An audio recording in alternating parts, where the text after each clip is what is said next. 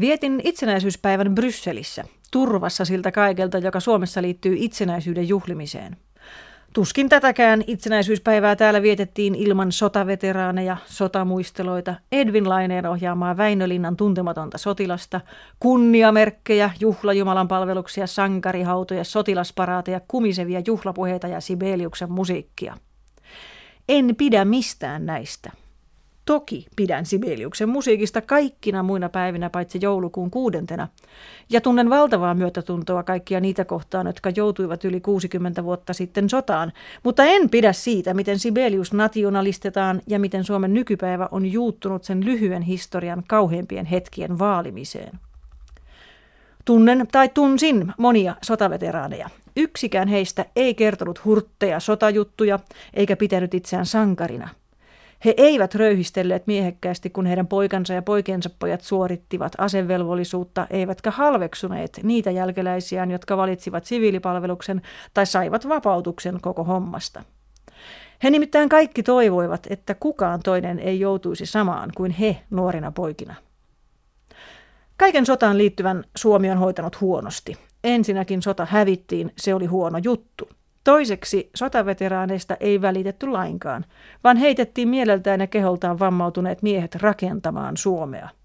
Tämän tuhon jälkiä niin oikeuslaitos, poliisi, terveydenhoito kuin sosiaalitoimi korjaavat edelleen päivittäin.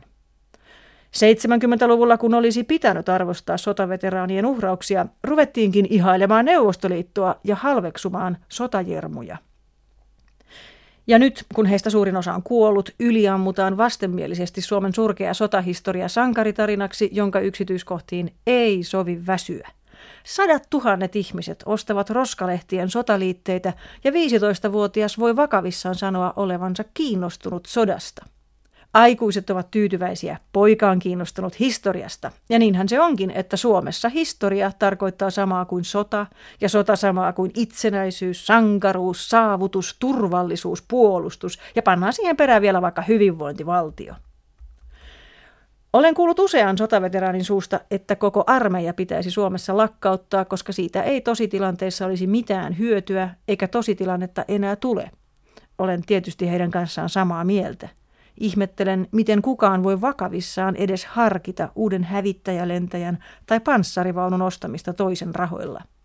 Tai miksi joku uhraa koko työuransa hävittäjälentäjällä pörräilyyn noin niin kuin varmuuden vuoksi.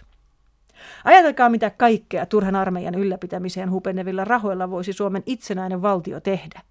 Vastaanottaa enemmän pakolaisia, hoitaa hyvin vanhuksensa, suojella lapsia paremmin, opettaa koulussa asioita monipuolisemmin ja mielenkiintoisemmin, tukea vapaita taiteita, laitostaiteita, kaikkia taiteita ja pelkkiä seiniä, varustaa poliisin tehokkaaksi, tukea yrittäjyyttä, kehittää ympäristöteknologiaa ja velvoittaa jokaisen kahdeksantoistavuotiaan sukupuoleen katsomatta puolen vuoden tietoturvatyöskentelyyn, joka on maanpuolustuksen kannalta huomattavasti tärkeämpää kuin poikapuolisten lasten pakottaminen marssia pyssyleikkeihin. Ja sitten musiikki. Miksi itsenäisyyspäivänä on pakko soittaa Sibeliuksen musiikkia? Yhtä sitkeästi kuin opetamme kahdeksantoistavuotiaille pojille, että jos esimies käskee, mies tappaa, taomme ihmisten mieliin, että Sibeliuksen musiikki on isänmaallista. Kumpikin opetus on väärä. Kenenkään ei pidä totella toista niin tyhmästi, että suostuu armeijan tyyppiseen toimintaan, eikä Sibeliuksen musiikki ole erityisen isänmaallista. Se on universaalia, useimmiten absoluuttista ja abstraktia musiikkia, jota kuunnellessa ei tarvitse ajatella suomalaista luontoa, vaan vaikka niitä paikkoja, joissa hän sävelsi, Wien, Pariisi, Italia ja Helsingin keskusta, tai mitä ikinä mieleen juolahtaa.